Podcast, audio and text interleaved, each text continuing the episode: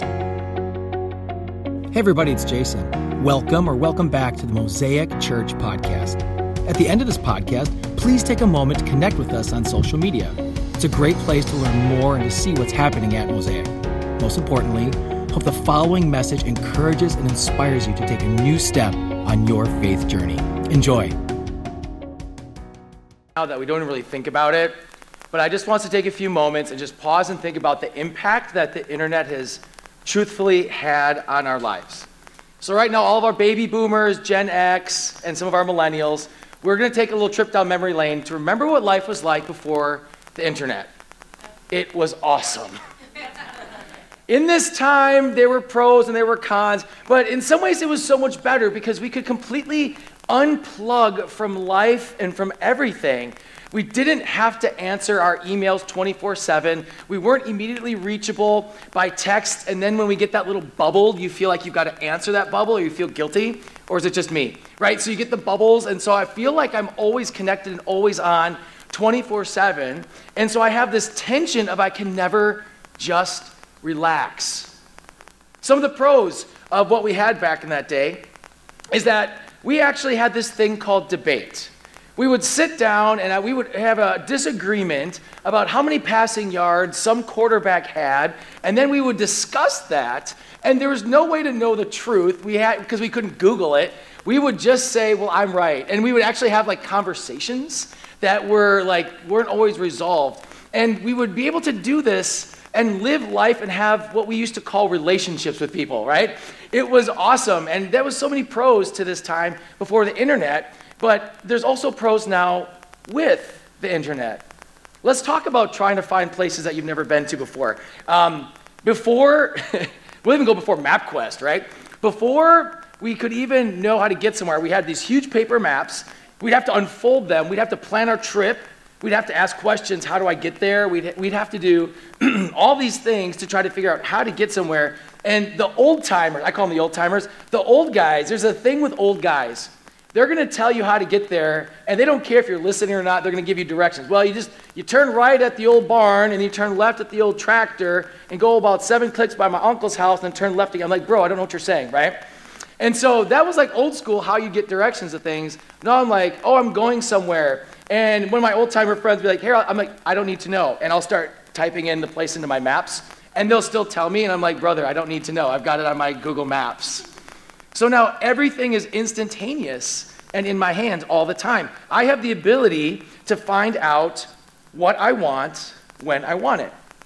Here's something that's super awesome about the fact that we have internet and phones and everything in our pockets is that when I was younger and I wanted to find out if my friends could get together to come, hey, we're all going to get together, we're going to play some volleyball, and I would call my friends. In my day, I'd have to call each individual house and talk probably to their parent. And I'd say, hello, Mrs. So and so, is Steve home? And she'd be like, Yeah, just one second. And then it felt like, you know, you wait forever, and then Steve comes like, Hey, what's going on? Hey, we're playing volleyball. Can you play?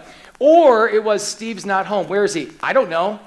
Because the parents didn't know where kids were back in our day. And so, I don't know, he's not home. And so we had to like find out and had to drag everybody together. But new school is everybody just has a snap. We put our Snapchats up, hey, we're all going to meet here at this time, and people either show up or don't show up. And so the internet has created such great conveniences, but at the same time, our ability to have everything instantaneously has left us lacking in some things. And so those of us who've lived both with and without, we live in a tension. And I have the joy of being able to uh, coach and teach and be around Generation Z. And if you haven't been around Generation Z, which is the generations that's being raised up right now, and they're about to be parents, which is even more scary, uh, the younger generation here, uh, they don't understand life without internet. They don't understand that phones were connected to curly Q cords, and they don't understand that you have to, when you eat, you're supposed to put your phone down and look at somebody and have a conversation. They believe this is a conversation. I'm like, bro, I am right here. Like, I know. And they just keep typing. It's the culture we're raised in. And um, I like to talk about generations. Excuse me. well, I like to talk. Wow, that's really froggy.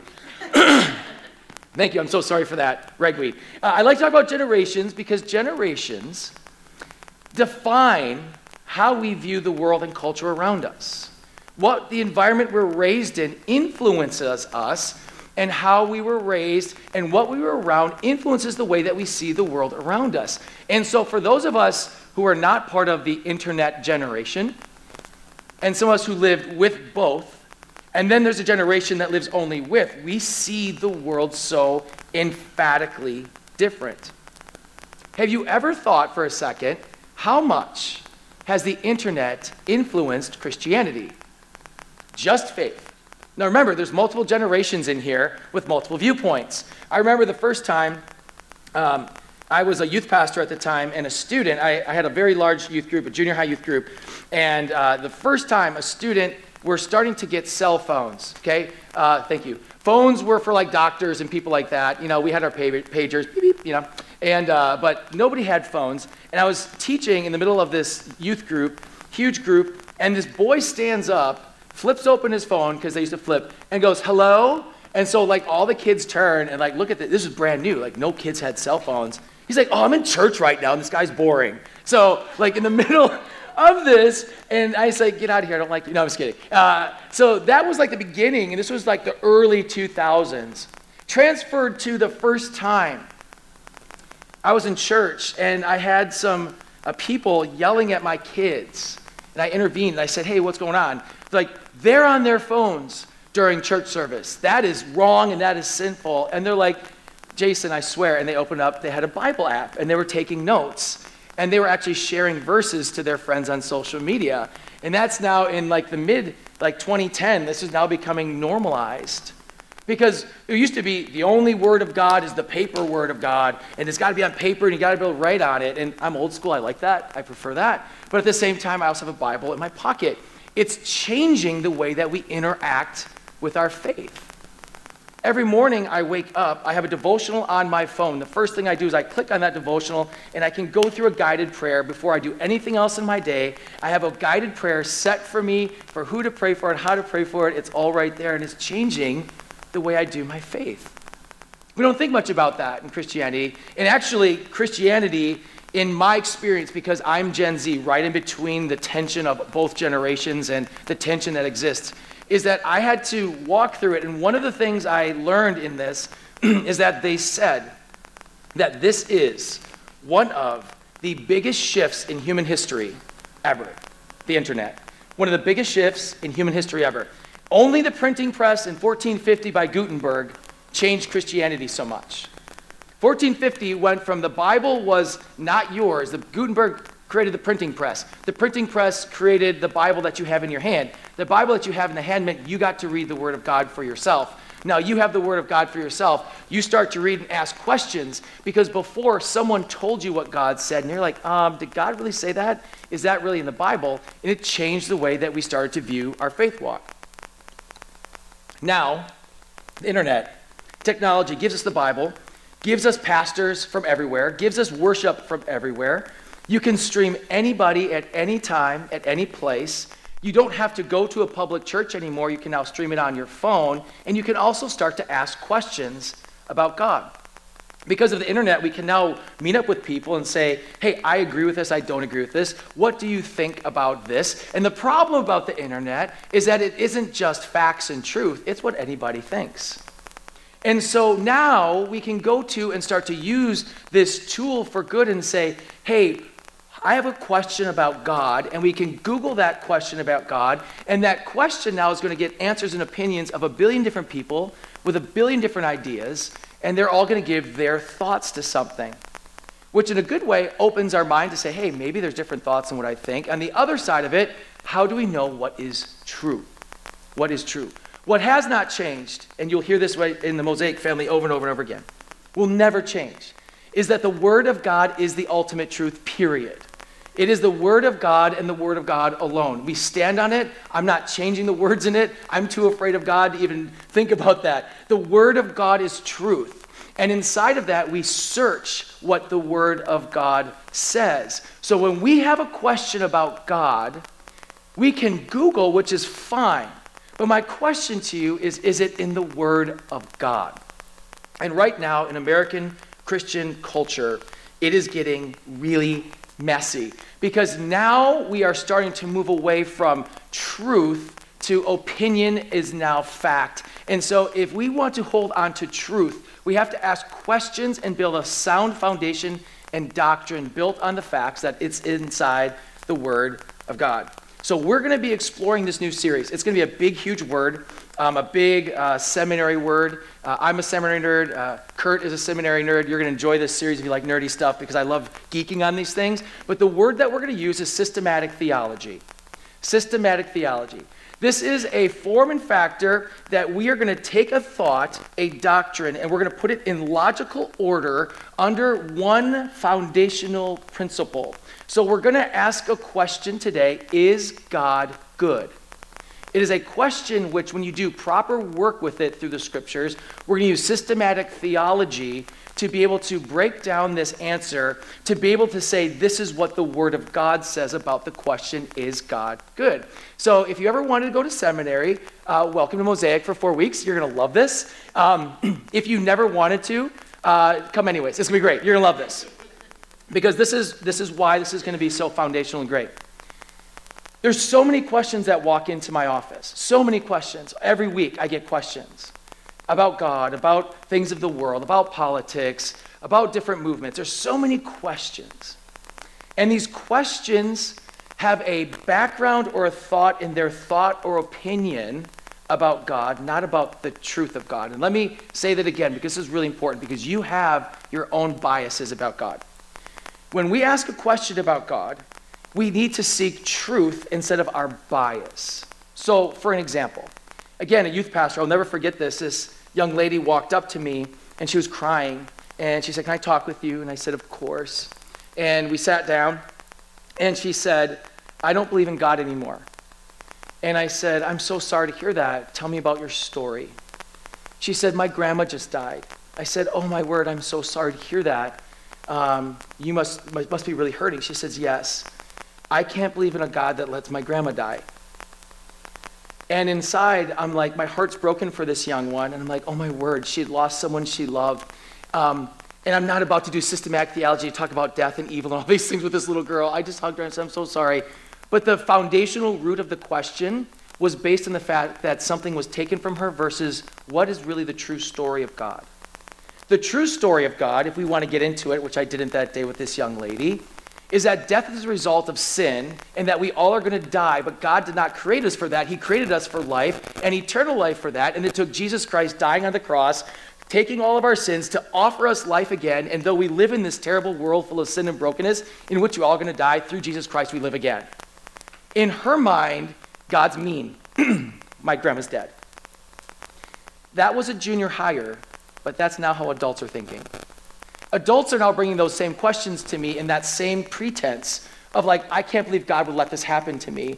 I'm like, you made really terrible choices, bro. That's on you. That's, you know, that's what I want to say.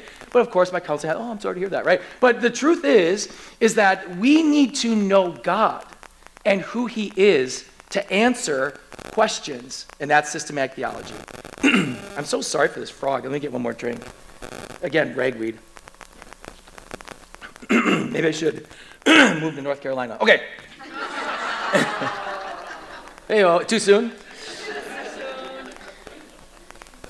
In Millard Erickson's book, uh, Christian Theology, he says this about God's goodness. Because we want to explore this question is God good? He says this The goodness of God may be discovered in all of his relationships with his creatures.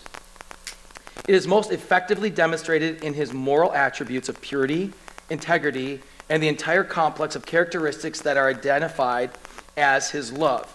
And you're sitting in like, great seminary class. Let me break it down for you. The goodness of God is broken down to knowing who he is and what he does. So if we want to know if God is good, we don't look at what perspective of good is through our perspective. We need to know who God is and what he does so now we can explore the question is God good? With that, we're going to enter into our passage for the day, Mark chapter 10, verses 17 to 31. As always, I invite you to open up your Bible, and you can open Bible apps here. That's cool now. I won't yell at you. Bible apps or iPads or anything you have to read along. Also, the passage will be on the screen. Mark 10, 17 through 31 is Jesus is approached by a man, and he begins teaching him. But this man approaches Jesus with a huge question. Verse 17 says this As Jesus started on his way, a man ran up to him and fell on his knees before him. Good teacher, he asked, what must I do to inherit eternal life? Why do you call me good? Jesus answered, No one is good except God alone. You know the commandments you shall not murder, shall not commit adultery, shall not steal, shall not give false testimony, shall not defraud, honor your father and mother. So he's just quoting the Ten Commandments. Teacher, he declared, I've kept all these since I was a boy. Jesus looked at him and loved him. One thing you lack, he said. Go sell everything you have and give to the poor, and you will have treasure in heaven. Then come and follow me. At this, the man's face fell. He went away sad because he had great wealth. Jesus looked around and said to his disciples, How hard is it for the rich to enter the kingdom of God? The disciples were amazed at his words, but Jesus said again, Children, how hard is it to enter the kingdom of God? It is easier for a camel to go through the eye of a needle than for someone who is rich to enter the kingdom of God. The disciples were even more amazed, and he said to each other, Who then can be saved? Jesus looked at them and said, With man this is impossible, but not with God. All things are possible with God. Then Peter spoke up, We've left everything to follow you. Truly, I tell you, Jesus replied, no one who's left home or brothers or sisters or mother or father or children or fields for me and the gospel will fail to receive a hundred times as much as this in the present age homes, brothers, sisters, mothers, children, and fields, along with persecutions. And in the age to come, uh, eternal life. But many who are first will be last, and the last will be first.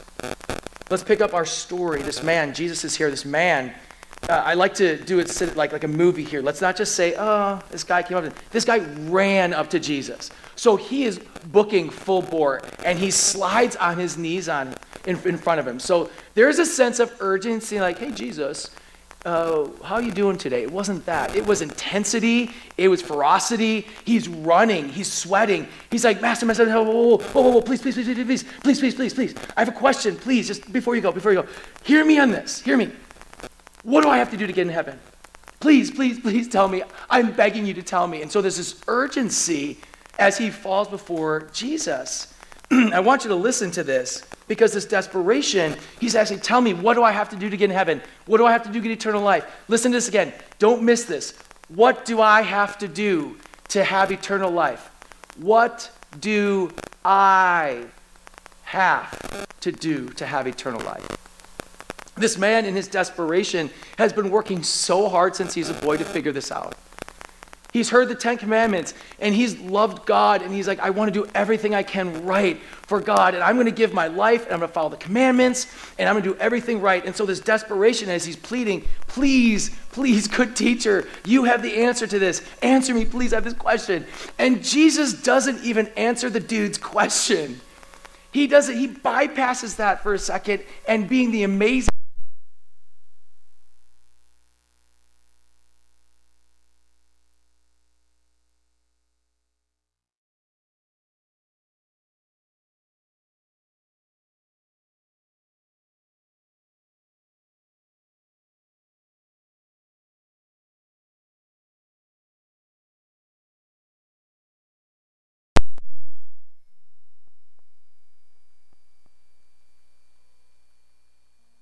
more pain than our young brothers and sisters. And over a course of time of, of pain and hurt, and I'm understanding that as I'm now middle aged and, and seeing how much is coming, I, it's very easy to take all this. You're like, God, where are you in the middle of this? It's very easy as I've endured so much pain and hardship in my own life, and I can't speak to your story. I'm just saying the longer I've lived, there's more pain to say, God, where are you? God, you, where, why don't you love me? God, why aren't you helping me? It's so easy to turn it into my definition of good. And I'm telling you, through my hardships, this thought and this systematic theology and this doctrine of God's goodness has kept me going because I can say, even though it is dark as night in my life, God is good and I will trust him no matter what. That is the only thread I've hung on in moments in my life, is saying that God is good. And I don't like this, but God's good. If we don't believe that, if we don't think about that, we don't process that, we're going to say, My life is bad, my life is dark, therefore God is bad, or God is dark, or God has turned his back on me, or God doesn't love me, or God's not a good God. We start to bring these other definitions in. But how then do we know that God is good? Because through this whole thing, this young man who comes up before him has all this money, doesn't want us to give it up. We see something very interesting in this passage. He starts to teach his disciples. He has this, and the, the disciples are amazed by his teaching. Jesus says this, it's verse 23. Check this out. Verse 23 teaches disciples. Jesus looked around and said to his disciples, How hard it is for the rich to enter the kingdom of God. The disciples were amazed at his words. But Jesus said again, Children, how hard is it to enter the kingdom of God? It's easier for a camel to go through the eye of a needle than for someone who is rich to enter the kingdom of God. The disciples were even more amazed and said to each other, Who then can be saved? Jesus looked at them and said, With man this is impossible, but not with God. All things are possible with God. What we don't understand in this cultural context is that these disciples and all of these people were poor, lower end people. Yeah, there might be some in the crowd who are there who are a little more well off. And so in their society, it, let's culturally put it here. Um, these are the top of culture. If you are rich and have money, you are famous, you are well known, everybody loves you, you're the popular people, you're the A group in high school, name it what you are. You're the top of the heap. This is the bottom of the heap. And at the bottom of the heap, they're asking this question. At the bottom of the heap, you're telling me that the top of the heap doesn't get in heaven? Like these are the these are the best people. They give the most money to you, God. They give they are the best. They have everything. They're resourced and they're so awesome and they throw all these big parties and everybody loves them. Like they don't get into heaven. And so they're amazed because this is not culturally correct for them. So the disciples are like, "What? Like, we're toast, man. If those guys and girls can't get in, we're not getting in. And so Jesus continues to teach them. That's why they're so amazed by his words. He's like, and we've heard sermons about eye of needles and camels and all that stuff. That's the, we're missing the point here on that nuance to what Jesus is teaching us. He's teaching us this. He's teaching us this that if we are not willing to open our hands of everything and follow him, no matter what status that you are, you cannot enter the kingdom of heaven. Because you have to say, I cannot save myself. I cannot save myself. Only God can save me. And so now this teaching of Jesus is like, wait a minute. To follow him, we have to give up everything, and we're in. Now, you, it's beautiful because you start to watch this progress as they're figuring this out. Peter now stands up, like, hey, we're in. We gave up everything to follow you. Let's go then they're fired up like, we're good, we're good, we're poor, but we're good. And we are in, and God's done this for us. And the, the light starts to click that for those who give everything to follow Him, now we're going to see something that's good about God that we don't quite understand. It isn't just offered to one people group, it isn't offered to just one race, it isn't offered to one political group.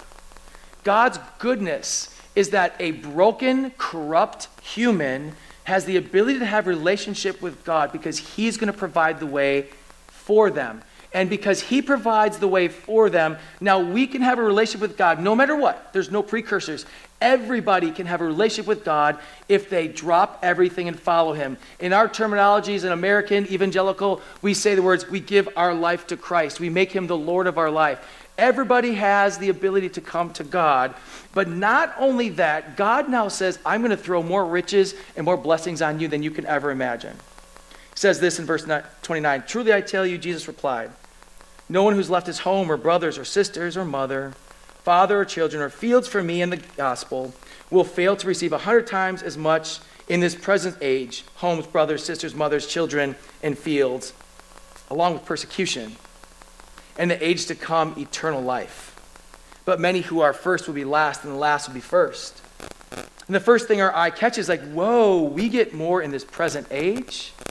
Like, if I give up everything over here, you're going to give me more over here in this group. But God isn't talking about our individual wealth, He's talking about the communal wealth. So now you give up this for the gospel, and I'm going to create a family for you bigger than you can ever imagine. You now leave this family, and you are now part of the family of God. You're part of a bigger movement happening, which is going to transform the world. And now you are my brothers and sisters. I have a larger family following Christ than my small family that I have. And so I'm exchanging one for this eternal family. And now, this beautiful eternal family, everything we need is right here. And then in the eternal age, God's going to bless me and give me more treasure than I can ever imagine. We have no idea what that means because if we knew what that means, what God would give those who sacrifice and give everything in this world. If we knew what it means, it would be a no brainer. You'd give up everything. You'd sell, give all your stuff to the poor. You wouldn't even think about it like, oh, I'm totally going to exchange that for that. But is that truthfully love? Is that obedience? Or are you just trying to get something out of it? I don't think Jesus talks a lot about heaven and treasures because, one, if we knew what heaven was like, truthfully, you'd be like, I'm done. I'm out of here. Like, I'm, I love you. I'm gone. Like, I'm out of here. And two, if we really knew what those things were, we're just trying to manipulate God to get more. And so God keeps this very, uh, very, uh, very not clear version of just, will you trust me that I'm good? And in my goodness, there'll be more than you could ever imagine, both in this age and the age to come. I've been a faith follower for a long time. And just like all of us, have struggles and I've had ups and I've had downs. There's been moments I walk with the Lord, there's moments I walk away. And in my faith journey, I will tell you this I have seen the family of God, and I've had more brothers, sisters, mothers, fields, blessings, finances I could ever imagine that came. And I've seen this blessing of Jesus come to life in my life as a follower of Jesus. But I've also gone through the persecution. I've also gone through the pain. I've also gone through the brokenness. And I understand what he is saying.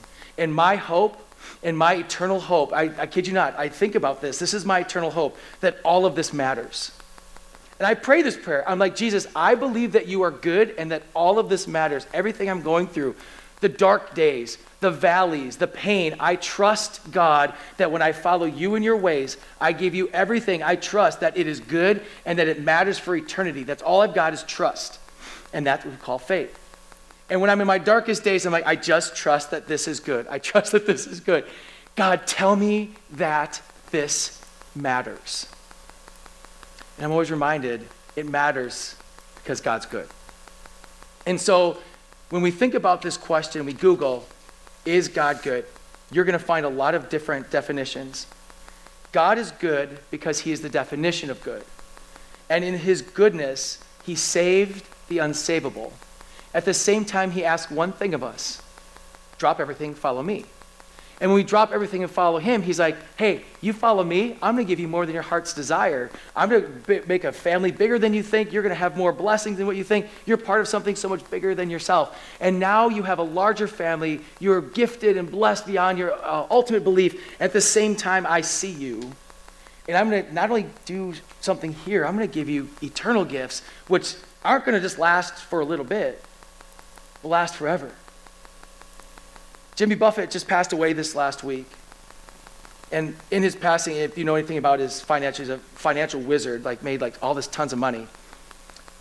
None of that went with him. And I don't know anything about Jimmy Buffett and his heart, where he is. I don't know anything about that. I'm just going to say this. His money stayed here.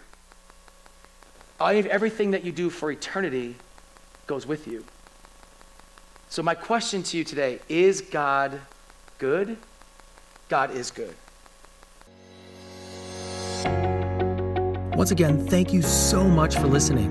If you live in Southeast Wisconsin, we'd love to connect with you at our weekend gathering. For service time, directions, and to learn more about our vision to ignite a movement of love that transforms our community and the world, visit us at mosaicwi.com.